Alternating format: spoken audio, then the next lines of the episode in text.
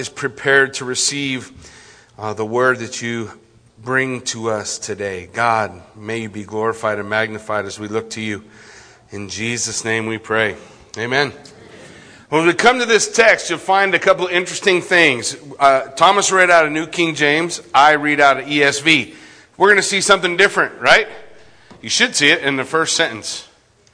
Right? One says that Jesus sent out 70, the other says 72. Let me help you guys just a little bit without getting too wrapped around the axle with it. There are a lot of people in the world that want to trade truth for certainty.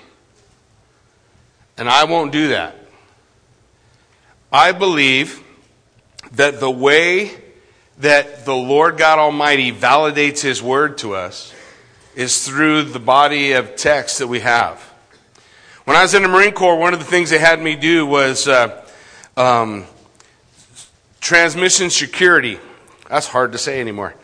transmission security. Back in those days, we had radios, okay? And so we talked on radios. Now, you guys, some of you guys who are my age, it seems normal, but anybody who served of late, you know, you just text on your cell phone. You don't have to.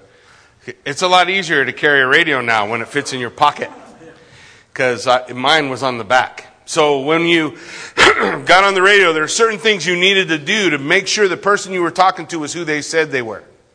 Right? It was called authentication. And God has authenticated His word to us in the body of text. When we look at the numbers, sometimes people start to freak out. One says 70, one says 72. There are people who say, well, you can see that the Word of God is corrupt because it doesn't agree with itself. But it does. It does. You guys know this. When I say the 12 disciples, how many disciples were there? Yeah, there are more than 12, I can promise you. We're going to see a bunch go out right now, ain't we? When I say the, the, the 12 tribes of Israel, how many were there? Yeah, there's more than 12. Can we agree on that? Joseph was split into two Ephraim and Manasseh. Depending on what list you have, there's always different names in it because the number is representative.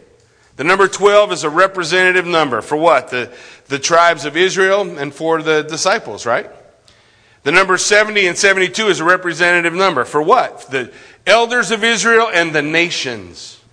It's a number of the nations back in Genesis chapter 10. Regardless as to whether there are 70 elders or 72, we'll take a look at a scripture today that's going to show you 72. The point is that number is representative. And the reality that I can go into the text and I can see that, that the Septuagint says 72 nations and uses 72, and, and I look here and I see uh, 70 in the, in the New King James and Genesis 10, 70 for the nations. It's all representative. It's not numbers like we think about numbers. It's numbers to point to something. What does it point to? It points to the nations in Genesis chapter 10 were divided because they were rebellious against God. And so God disinherited the nations and they went. Right? The confusion of tongues. You guys with me? And what happened? All the nations were divided. So when Jesus sends out the 70, what is he proclaiming? He's making an announcement to the forces of the enemy. He is saying, I am coming for you. All the nations that were lost in the fall, the nations that were lost in rebellion, all the nations that were lost throughout that time, Jesus Christ is going to redeem. How do I know that? When I come to the book of Revelation, what do we read? People from every what? Tribe, tongue. What's the other one? Nation. They're all going to be saved, right? The nations that were disinherited are going to be redeemed in Christ. That's the importance of the 70. It's a representative number. And I'm not gonna, I'm not gonna lie or worry about what, what one says or the other because they agree, they agree with the point. The point is, who's he talking about? The nations. Who's he talking about? The elders of Israel. Who's he talking about? He's laying this claim out for them. There's a lot of people who want to get weirded out about uh, textual variants. I'm not one of those guys. So I don't have a hard time with textual variants. If you have questions about textual variants, hit me up. I love to talk about that stuff. But I'm here to tell you that a textual variant is God's way of authenticating His Word to us. And it's proof positive that the Word of God is absolutely correct. If that doesn't make sense in your head, I don't have time this morning. But I got time all week. So we'll sit down until it does. And we'll talk about those things. We'll lay those things out for you. So we have here what's going on. The sending, sending out. The sending out of those to reclaim the nations, to say to the nations, hey, the kingdom of God has come. They're going to tell them the kingdom of God is near. Why are they going to tell them the kingdom of God is near? Because Jesus is coming. He's going to send them out to where? Every place that he's going, right? So they're going to go and they're going to proclaim the kingdom of God is near, and then they're going to come walk. Jesus is going to come walking in and say, The kingdom of God is where? In your midst. Because wherever Jesus is, is what? The kingdom. Because Jesus is who? The king. He's the king. Where he is, is the kingdom. One day his feet will sit on this earth. A flag will be flung into the ground by an angel, and he will make the declaration, according to Revelation, that all the kingdoms of this world have become the kingdoms of our God and of his Christ. He's going to redeem it all, the once and future king. So, this is the proclamation that he's making as he sends out the 72. Now, don't forget what we've been talking about. Luke chapter 8, we have a parable of the sower, right? A sower went out to sow. Then immediately in Luke chapter 9, what do you have? The sending out of the 12. And in Luke chapter 10, what do you have? The sending out of the 72. What's going on? Jesus is giving us a preview of coming events. He empowers these, right? He says he gives them authority so that they can go and do the things that they do. But coming in the second chapter of Acts on the day of Pentecost will be God's empowering to the church. So that the church is empowered to do exactly what these guys were able to do. We see these guys. What's the first thing we want to know about being a disciple of God, being used by God? Here's number one go where He sends you. That should be easy, right? Go where He sends you. After this, the Lord appointed 72 others and sent them ahead of Him, two by two, into every town and place where He Himself was about to go. What's the second thing we want to know? Pray. Pray for laborers. Look what he says in verse 2. And he said to them, The harvest is plentiful, but the laborers are few. So what do we do about it? I know, let's complain. Wait, uh, let's send emails to the pastor. Let's flood him with why isn't he doing more? What's wrong with that guy? Doesn't he know how much needs to happen in this world? Or what if we, Marie, what should we do? Thank you. Marie. Yes. Marie is my prayer warrior. So when we when we come to the text, what's the text telling us? Man, there's a big need. No? Yes or no? Did people need to know about Jesus today? Do people need to hear the gospel? How's that supposed to go out? We can do radio, we can do TV, but the best way, the very best way is for you to cross the street and talk to your neighbor. The very best way is that we go and share. Now, when we see the need, trust me, I'm in Africa and I'm in Nigeria, I'm in Malawi, and I look around and all I can see, even in Peru, I was in Peru like 20 years ago in Iquitos, Peru, and there are kids actually sleep on the sidewalk, three years old. How many of you guys would just let your three year olds sleep outside on the street, not knowing where he's at? In Iquitos, Peru, I could literally walk down the street. I could have probably counted 100 kids. Three, four, five. Sleeping in the, in the gutter. That's where they slept. And I can look at it and I can say, God, the need is great. Yeah? And we can be overwhelmed by the need. But what did he tell us to do about it?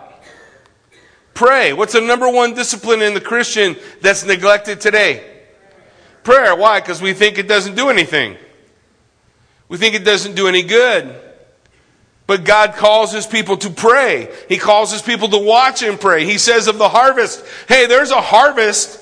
There's a harvest. There are souls that can be harvested. But what do we need to be doing? We need to be in prayer. We need to be praying. It is an act of humility to recognize that the ability to bring about change and transformation in our culture has less to do with what I can do and more to do with what I, am willing to bow my knee before a sovereign God and pray that He would work, that He would move. What happens if God's people pray? Um, There's a lot of us in this Magic Valley area variety of pastors. It's wild. We get together once a month, and there's Calvinists, and there's Arminianists, and Calvinists, and Arma Calvinists, and and uh, Pentecostals, and Baptistostals, and everybody else in between. And we all get together on Mondays to sit around and argue about theology. Wait, well, we do that some, but that's not what we do. We get together a Monday, one Monday a month to pray for revival. It's pretty incredible to me that there are currently about 10, 15 on a good day guys from a variety of systems that all will come together and set their system aside and pray for revival. And the key for revival is, is we as pastors and leaders coming in an attitude of repentance before God and praying. Praying that God will move. Not that I can come up with a new fancy song or, or something that will spur revival. Not that I can have better jokes to entertain the people, but simply that God will move by His Spirit through His people today. Now. But the only way that comes is when God's people pray. The harvest is plentiful, the laborers are, fruit, are few, so pray. Pray that God would send them out. The third thing we want to recognize to be what He wants us to be. Here's a tough one for guys in uh, America. I'm going to ruffle everybody's feathers. You ready? Get, just be prepared. I'm going to stomp on a toe. He said, Go your way. Behold, I am sending you out as what? Lamb. What, what is that? Lambs. Not Lambzilla. How is he sending you out? Lambs. Among whom? So does that mean, does, God aware that you're in danger? Is God aware that you might be hurt? Is God aware that bad things can happen? I think so. What does he tell you to be? A lamb. Now let me, let me tell you why this is important. Here's, here is our struggle because I, I want to be lambzilla too. Nobody, nobody, I don't want to go to a tattoo place get a tattoo of a lamb on my arm. Oh, I feel powerful. What, what tattoo? Somebody goes and gets a tattoo where they want a big sword or a knight or somebody tough. Nobody's getting lambs. Jesus said, I want you to be lambs. Are you willing to be what God wants you to be?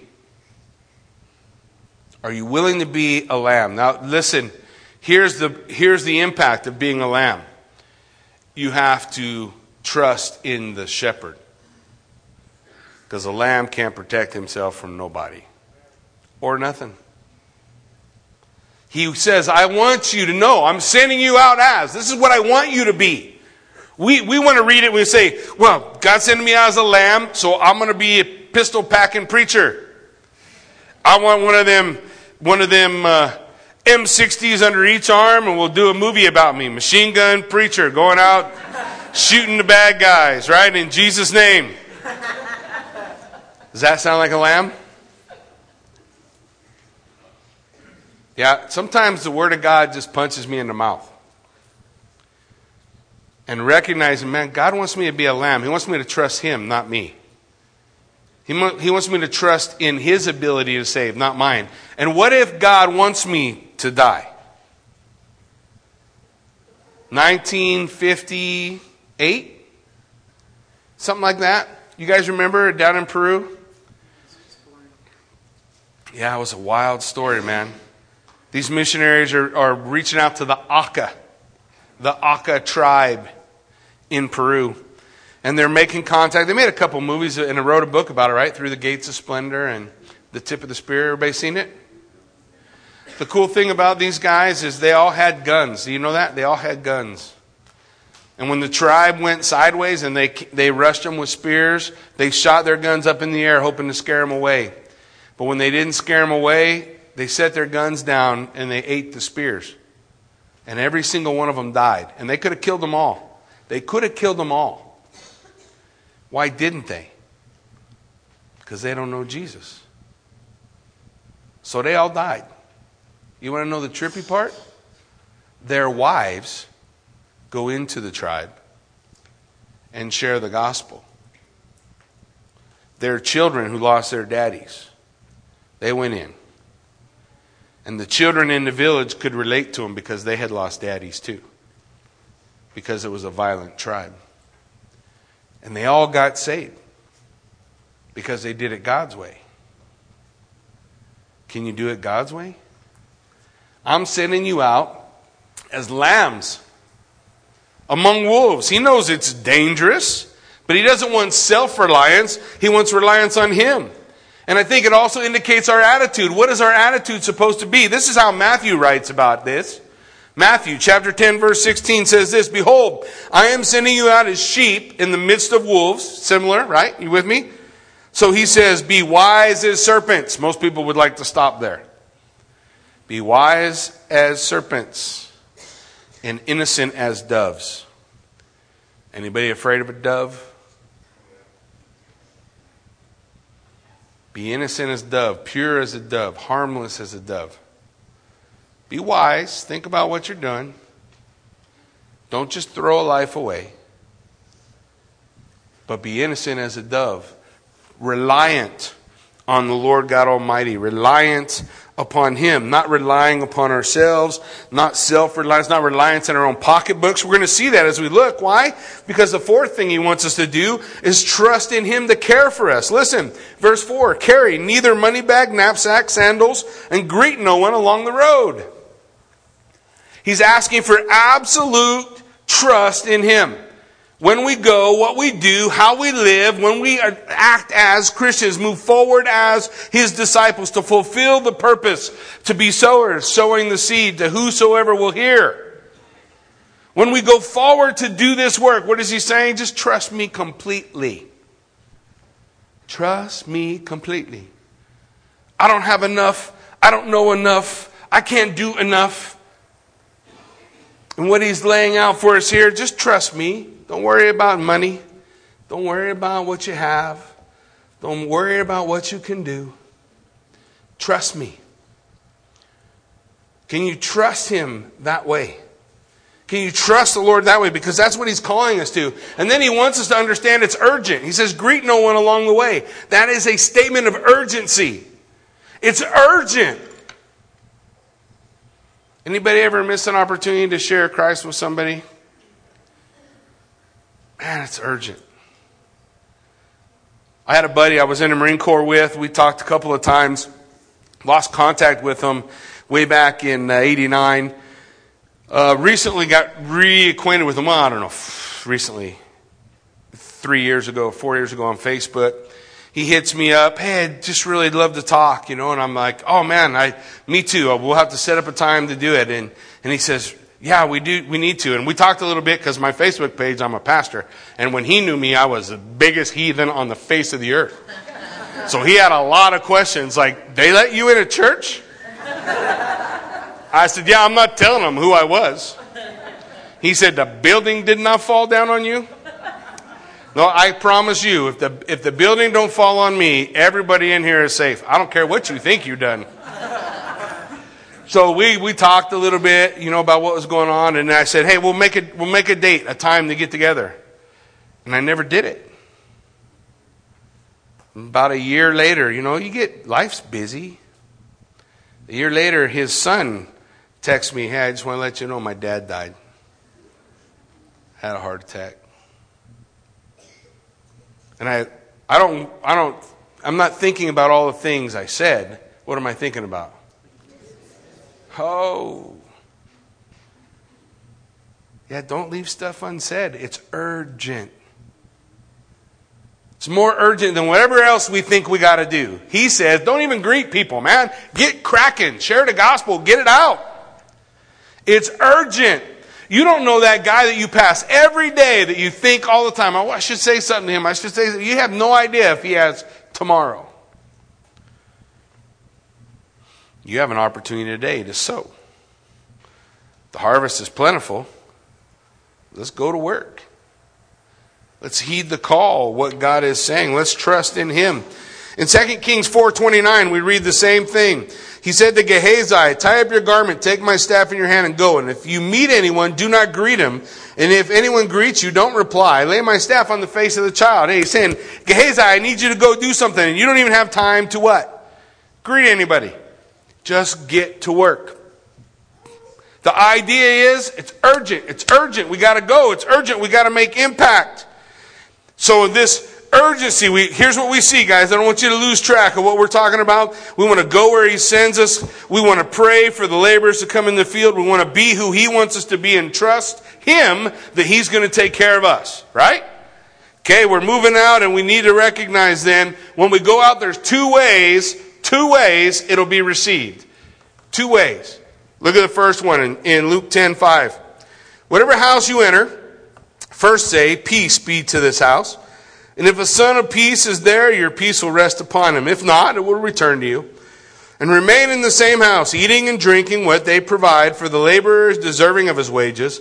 Do not go from house to house. Whenever you enter a town, they receive you, eat what is set before you, heal the sick, and say to them, The kingdom of God has come near to you.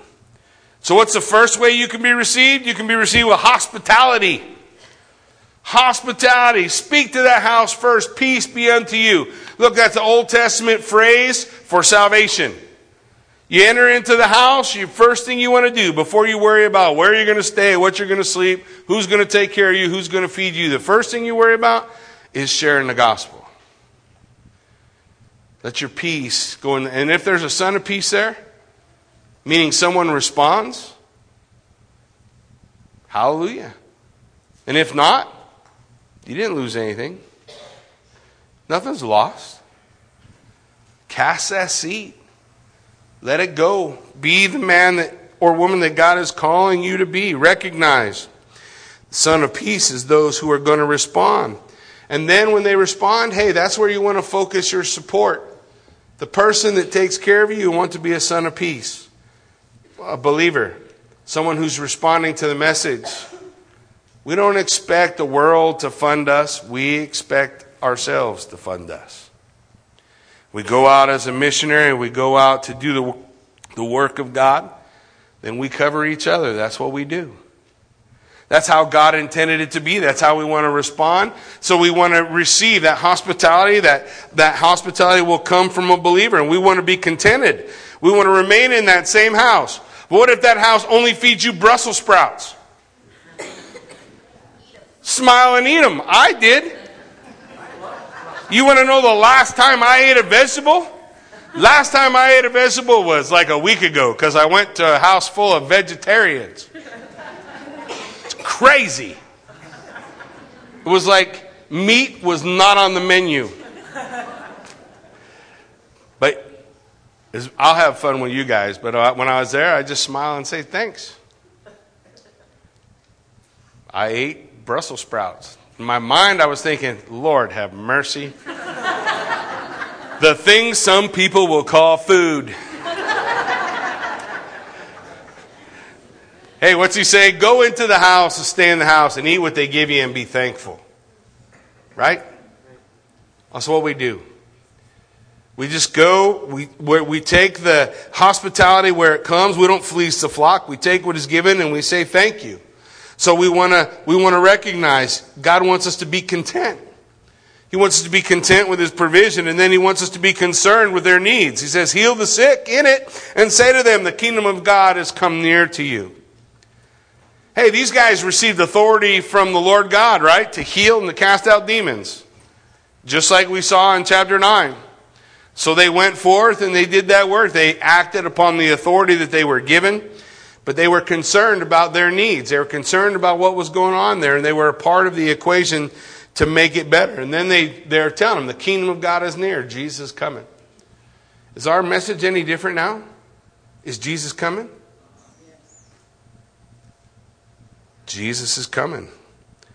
But sometimes it's not going to be hospitality we're met with, right? Look at verse 10.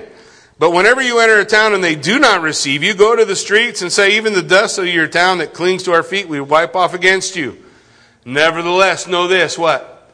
The kingdom of God has come near you. Did the message change?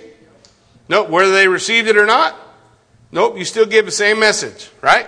They're still giving the same message. Kingdom of God has come near. Kingdom of God has come near. But if they don't receive you, if they don't want to have anything to do with you, then what does the Word of God say? Shake the dust off. What's that mean? Don't waste all your time there. Get moving. Maybe there's somebody coming back in another year and it'll be different, right? We don't know. There's more to do. The harvest is plentiful, the laborers are few. So, if somebody doesn't receive it, is that my problem? Have you been rejected? What is it that, what is it that the, the Lord told Moses when the people were mad at him and didn't want to listen to him and Moses was getting all upset? What did the Lord say? Moses, they're not rejecting you, they are rejecting me. Don't take it personal. Or do. But if you do, don't sweat it. Just shake the dust off and keep going. It's not your job to open their ears. It's not your job to open their hearts. It's not your job to have just the perfect word to say at just the right time.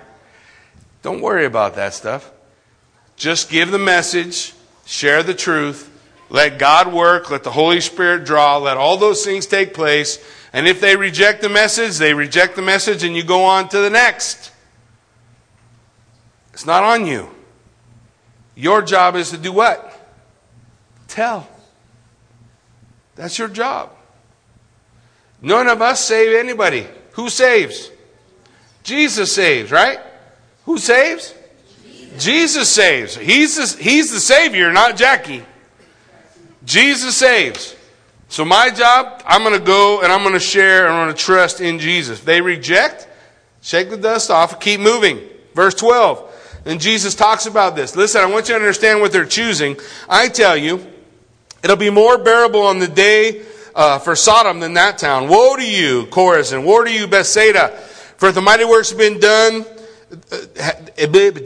for if the mighty works done in you had been done in Tyre and Sidon, they would have repented long ago, sitting in sackcloth and ashes. What does it mean? It means, hey, Jesus came to your towns. You rejected him. Jesus didn't go there. What's the point? When you reject Christ, what are you choosing? If I reject salvation, what am I choosing?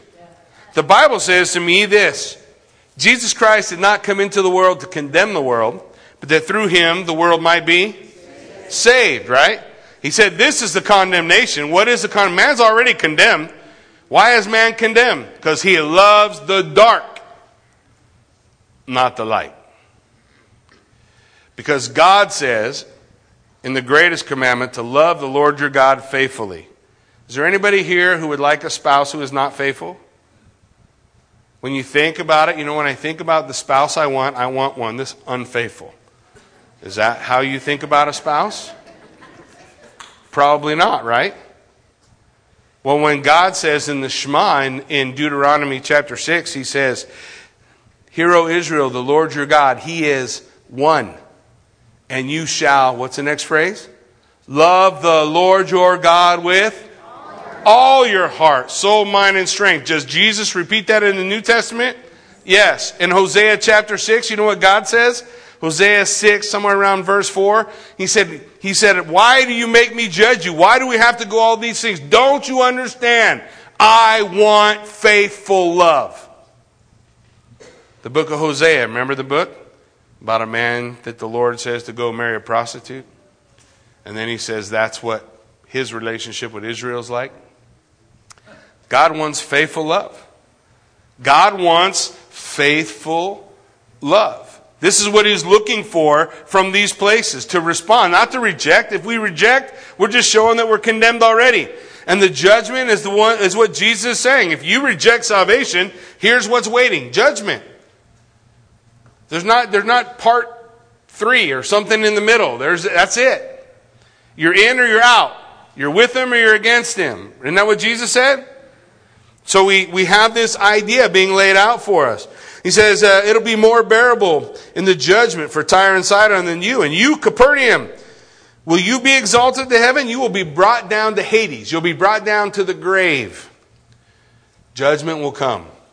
We reject the Lord Jesus Christ judgment comes. Why? Because we do not love God, we love the dark. We do not love God, we love our sin. The one who hears you hears me. And the one who rejects you rejects me, and the one who rejects me rejects him who sent me. It's what Jesus is saying. So if they reject you, no, they're rejecting God, they're rejecting me, and they're choosing judgment over life. In the, in the valley of decision, right? The Lord set priests on two mountains and they shouted down blessing and cursing. And then what did God say to them? He said to them, On that day, I have set before you blessing and cursing, life and death. Choose life. Choose life. Laid out before us, this is a call. Go and share the word. Go and share what God has given unto us. So we see the two possibilities, the two possible responses hospitality or hostility. If they're hostile, hey, they have rejected him. The next thing we see in this section is how we should rejoice. How should we rejoice? Look what it says in verse 17. So the 72 returned with joy. They're excited, right? Because God used them. Is there anybody here ever get excited about God using you? You ever been excited about God doing something through you? giving you the ability to minister to somebody else. That's exciting. So they come back and they're stoked and they're excited. Look what they're excited about. Lord, even the demons are subject to your name. They come back and they were casting out demons right and left. Boom, boom, boom, boom. They're t- taking demons out of people and getting rid of them. And man, that must have felt incredible, right? They're excited about how they've been used of God. And then Jesus said, well, I saw Satan fall like lightning from heaven. Okay, stop whatever you're thinking. Because every time we go over texts that we're familiar with, we always have all these things that people have said and taught us that we cling to. I don't believe Jesus is talking about Satan's fall from heaven. I believe Jesus is confirming what happened. Every time they went out and cast out demons, what was he seeing? He was seeing Satan take it on the chin. I saw. That's what he's saying. Literally, in the Greek, it is, I was seeing Satan fall. So he's saying, Look, I, I was watching, I, I, could see what you were doing. Are you guys tracking with me? I could see what you were doing, but he's also going to warn them. The warning is still important. The warning is still there. I, I saw Satan fall like lightning from heaven. I'm seeing him being defeated as you go out and as you minister. He said, Then behold, I have given you authority to tread on serpents and scorpions. So he's confirming with them, I know you had power over demons. How come? As I gave it to you, right? I have given you power to tread on serpents and scorpions over all the power of the enemy, and nothing shall hurt you. So he's confirming. He's confirming, yeah, man, this is what you did, and this is what was going on. And I saw this. I could see these events taking place. But then in verse 20, what does he say? Nevertheless, don't rejoice in this. That's not the thing to rejoice over. The miracles aren't what we rejoice over. Guys, listen. God has done it. God did an incredible miracle in my life. I don't know. I'm not saying he's never done it to anybody else, but I don't know of anybody else who had been diagnosed with HIV and was cured. I, I don't know anybody. I don't know anybody else has a story I'll show you the letter from the Marine Corps, you know. Okay, this date you had it, this date you don't. We don't know what to do about it. Just go back to work, basically, right, babe? So that's how the Marine Corps works. But I don't know nobody who has that story. But listen, if I didn't repent, turn my eyes toward the Lord Jesus Christ, then I would have been a healed man who went to hell. A miracle does not save you. A healing does not save you. Casting out a demon does not save you. In fact, Jesus is going to talk about that. If I cast out a demon and, and you don't place, you don't put nothing else in his place, worse is going to come back. Why does he say that? Because the empty space needs to be filled. With who? With Jesus, right? With him. It needs to be filled with him. So he's saying, Look, I'm the one who gave you authority. I gave you power, but don't rejoice in this. Rejoice in salvation. Rejoice in the responses, not in the miracles. That's the point. Don't rejoice in your power to cast out a demon. That's putting me on center stage, right? And I'm going to get a billboard. I'm going to put my face on a billboard and I'm going to say, Come Calvary Chapel Buell because Jackie will cast the demons out of you. now I'm center stage. Don't you trust in me? We'll go down in a ball of fire together. Who do you trust in? Jesus Christ. You need salvation. You need salvation, brother and sister. You need to repent of your sins and turn to Christ and be saved, and that's where we rejoice. All heaven rejoices when one sinner repents, when one soul is saved. Heaven rejoices. That's when we rejoice. Now we can celebrate it. We can get excited that God saved somebody, that God healed somebody, that God touched somebody. Jesus is not saying, look, don't, don't celebrate those things. He's just saying rejoice in salvation, not the miracles. Rejoice in salvation, not the miracles. We want to rejoice in those things. Why does he tell us that? Why does he say don't rejoice in the miracles? You guys ever read Matthew chapter 7? Matthew chapter 7, 21 through 23. Three scary verses in the Bible says this Not everyone who says to me, Lord, Lord, will inherit the kingdom of heaven, but the one who does the will of my Father who is in heaven.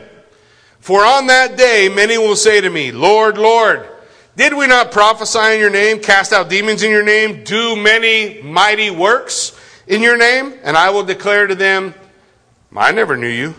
Depart from me, you workers of lawlessness. Does a miracle save you? Does doing a miracle mean you're saved? No. In fact, what's one of the ways that the lawless man is going to deceive people? Lying signs and wonders. Rather, let's keep our eyes on Jesus. Celebrate the things he does, the works he does in people's lives, but rejoice over salvation. Amen? That's what he's doing. Rejoice over salvation. Next, he wants us to understand what a blessing it is to be a part of what God's doing. Look at it. In that same hour, Jesus rejoiced in the Holy Spirit and said, I thank you, Father, Lord of heaven and earth. You have hidden these things from the wise and understanding and revealed them to little children.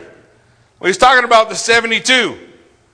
He's talking about the guys he just sent out, all the people that are gathered there celebrating all the stuff that God did. And then he looks his eyes up into heaven and says, Lord, I thank you so much that you've hidden these things from the wise and delivered them to the little children.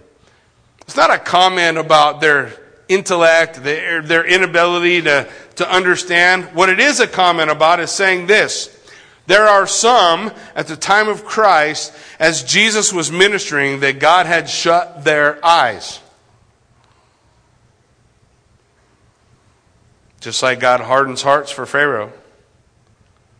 And Judas was going to be a betrayer. God blinds eyes. God does it. God does that work. We don't have to be worried about that. I know that man still has an ability to respond because Jesus spoke in parables. What? Well, you don't blindfold a blind man. If people can't respond, why use parables? If they can, use parables. He uses parables so that they will not respond. He will go to the cross. He will die, be buried. On the third day, he will rise again. And 40 days after that, as, he, as his disciples are all gathered in one accord in prayer, he's going to pour out his spirit upon the church, and they're going to go. And the veil's going to part, and people are going to start getting saved. And they're still getting saved today. God's power is still moving. God's power is still working. I thank you, Father, Lord of heaven and earth, that you've hidden these things from the wise, but you revealed them to children, to the innocent. Father, for such was your will. All things have been handed over to me by my Father. No one knows the Son, or who the Son is except the Father, or the Father is except the Son, and anyone to whom the Son chooses to reveal him. No one can know the Father but the Son. No one knows the Son but the Father. This is a special relationship between the Father and the Son. The scripture talks about in the Gospel of John, John chapter 1. No one has ever seen God. The only God who is at the Father's side, he has made him known. John 1:18, very important verse. No one has ever seen God. The only God who is at the Father's side, he has made him known. Yeah, it's the Son revealing who the Father is. John 6:46. Not that anyone has seen the Father except he who is from God. He has seen the Father. That's what Jesus is declaring. I've seen the Father and I will declare him unto you. Exodus 33:20 said, the Lord speaking to Moses, but he said, You cannot see my face, for man shall not see me and live. No man can look on the face of God. It's the Son that bridges that gap. The only God who is in the bosom of the Father, he reveals him to us. The God man, Jesus Christ, God the Son he reveals the Father. So in verse 23, he says, Then turning to the disciples, he said, Blessed are the eyes that see what you see. For I tell you, many prophets and kings desired to see what you see and didn't see it, hear what you hear and didn't hear it. To his disciples, he said, Man, you are so blessed to live at such a time as this. Remember the book of Esther? Esther was trying to live a quiet life. It got all messed up when she won a beauty contest and ended up in the king's harem. And then her people were systematically being slaughtered, or the plan was to slaughter her people.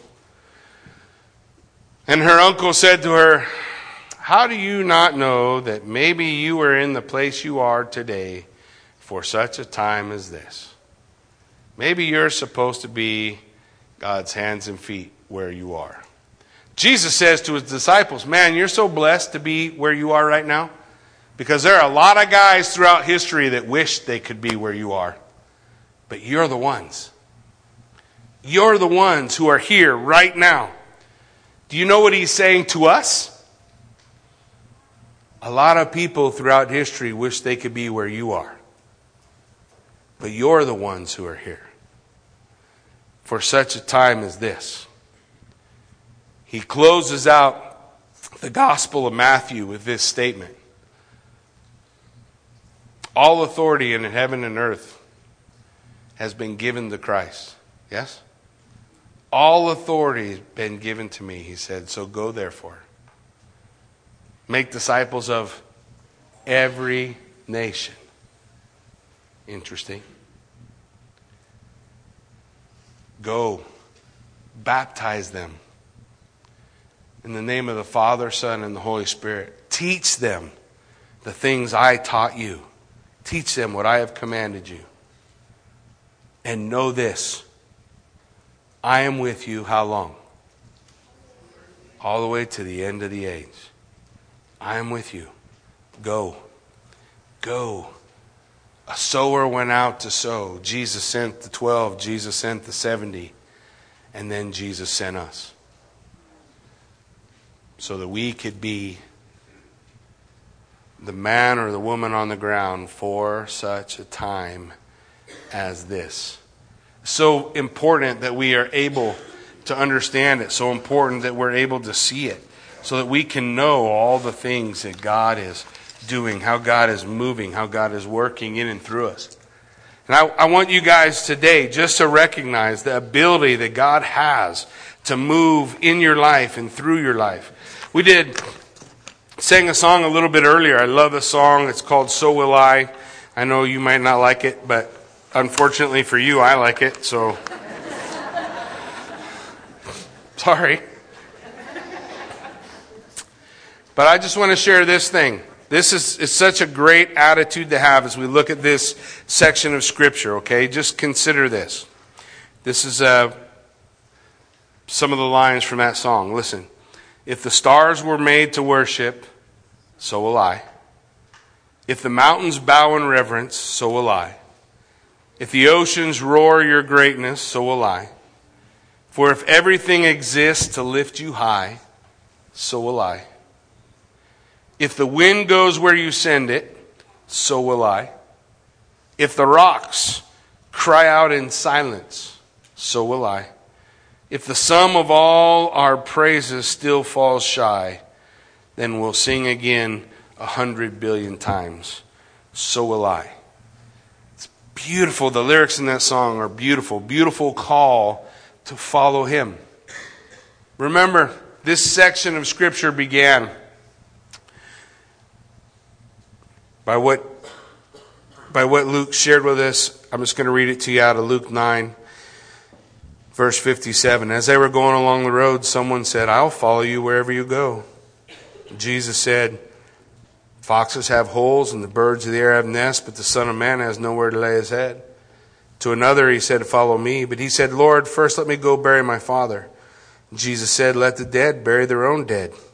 But as for you, go and proclaim the kingdom of God. Yet another said, I will follow you, Lord, but first let me say farewell to those who are at my home.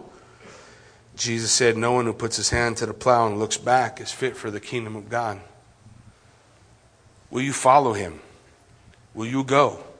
The call's still there. Jesus is bidding you follow. Will you follow him? Amen? Amen.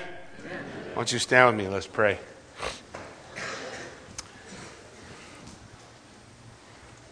Father God, we thank you for an opportunity to come before you. We thank you for a chance, Lord Jesus, to study your word, Lord God. And I do pray, God, that you'd wash my words away. Lord, I pray that the things that are provoking the spirits of men and women in uh, this building today are things from you. God, that you're speaking to hearts.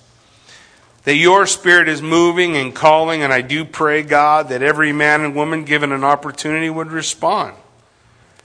Would say, Yes, Lord, I will follow. I will follow you. I will do these things. I want you. I love you. I want to be faithful to you. All of these things throughout Scripture that you call men to, Lord, that that would be the cry of our heart, that we can acknowledge and recognize, you know what, I stumble and I fall and I fall short, but I want to, I want to first and foremost be acknowledged as a follower of Jesus Christ. First, that's who I am. A grateful believer in Jesus Christ. And I may stumble and I may fall, but I'm going to hold on to Him for all I'm worth. I'm going to keep my eyes on Him. I'm going to follow Jesus. I want to be his disciple. I want to do what he asked me to do, be who he wants me to be. Even if I don't like it, I want to follow him. I want to follow him and be, glor- be bringing glory and honor to him with my life. God, I pray that that would be the heart of men and women in this place. God, I pray that that would be the heart of those that you have brought here this morning. Lord Jesus, I pray that in your spirit you would use your word to awaken hearts to you. And that just like the parable that Jesus told, that you would bring forth fruit in their life. And that they would become your disciples and they would go forward and they would tell two friends and so on and so on. God, I pray that you would help us engage our culture not by working so much on social change, but really bringing forth the gospel and calling men to repentance. And that will accomplish social change. If men and women are willing to say, I will live my life submitted through your word, I will be what you ask me to be, God. Lord, I pray that you would do a work. God be glorified in this place. As we close out in an attitude of worship, I just want to invite you, if the Lord spoke to you, there'll be prayer counselors up front. I want to invite you to come up and, and uh, come seek them out for prayer. If you don't know Jesus, come ask them. They want to lead you to him. God, I pray you be glorified in this place in Jesus' name. Amen.